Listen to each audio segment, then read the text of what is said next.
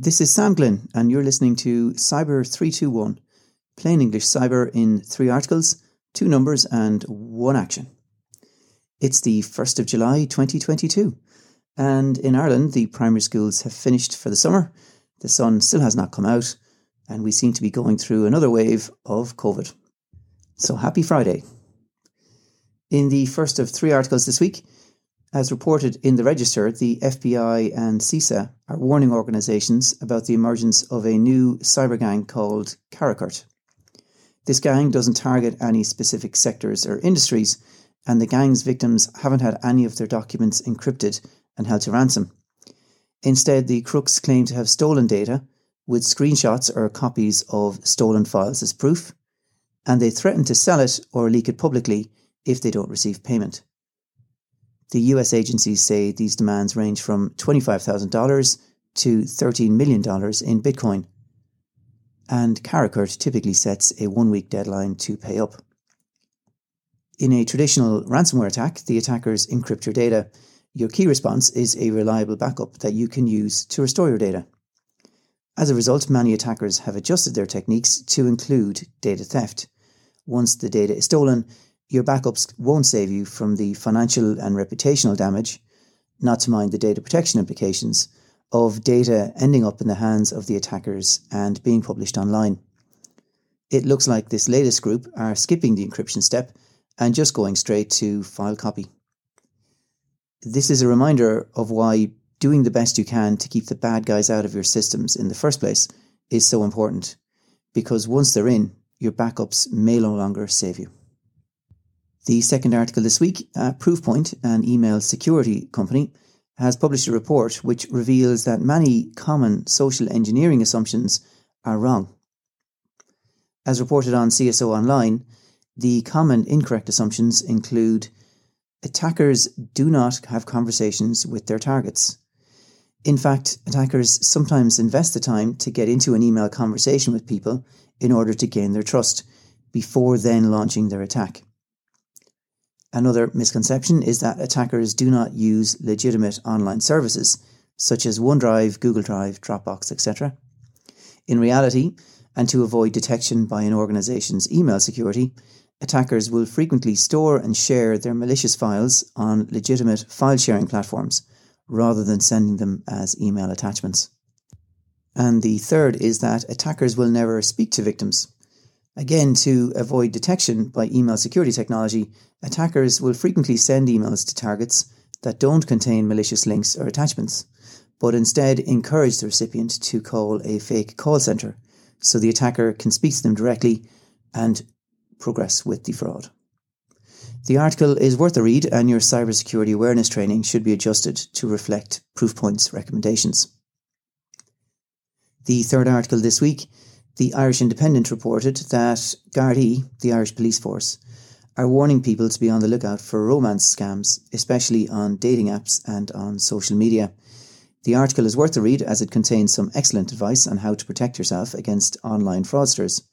For example, it says to be careful what you share on social media and online dating websites. Do not reveal your full name or home address and protect your identity. You should also be aware of anyone asking lots of questions about you, but not revealing much about themselves. And finally, they will come across as being the ideal person. They will like what you like, they will want what you want. Their interests will mirror yours. If you like classical 18th century French poetry, then so will they. This last point sounds like any boy chasing after any girl or boy, but enough about me when I met my now wife. What is also interesting is how the impact on victims described in the article will resonate with any business owner whose business has been the victim of a cyber attack. In both cases, alongside the financial loss, it leaves people feeling vulnerable, hurt, and filled with mistrust.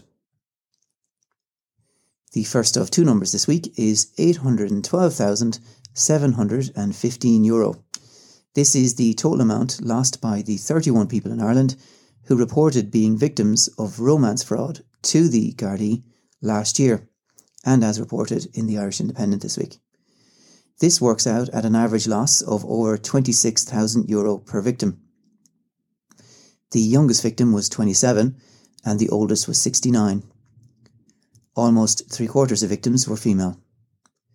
The Gardaí believe this crime is underreported and the total number of victims and total losses are likely to be significantly higher.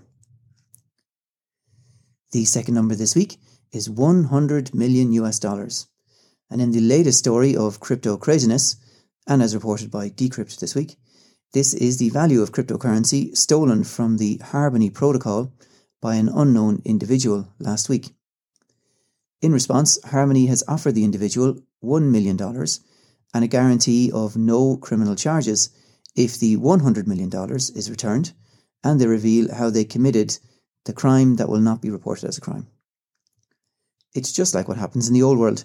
If you rob $100 million from a bank, they will give you $1 million if you give it back and tell them how you did it. And the action this week is to check your auto forwarding rules. Uh, this comes from last week's newsletter from Ireland's National Cybersecurity Centre, which reported that the German Green Party had suffered a breach of their email system. While the article referenced by the NCSC is short on detail, one line grabbed my attention. The line states that the accounts were compromised in such a way that some emails were forwarded to addresses outside the organisation. It sounds like the attackers got into the email system and set up auto forwarding rules on multiple accounts.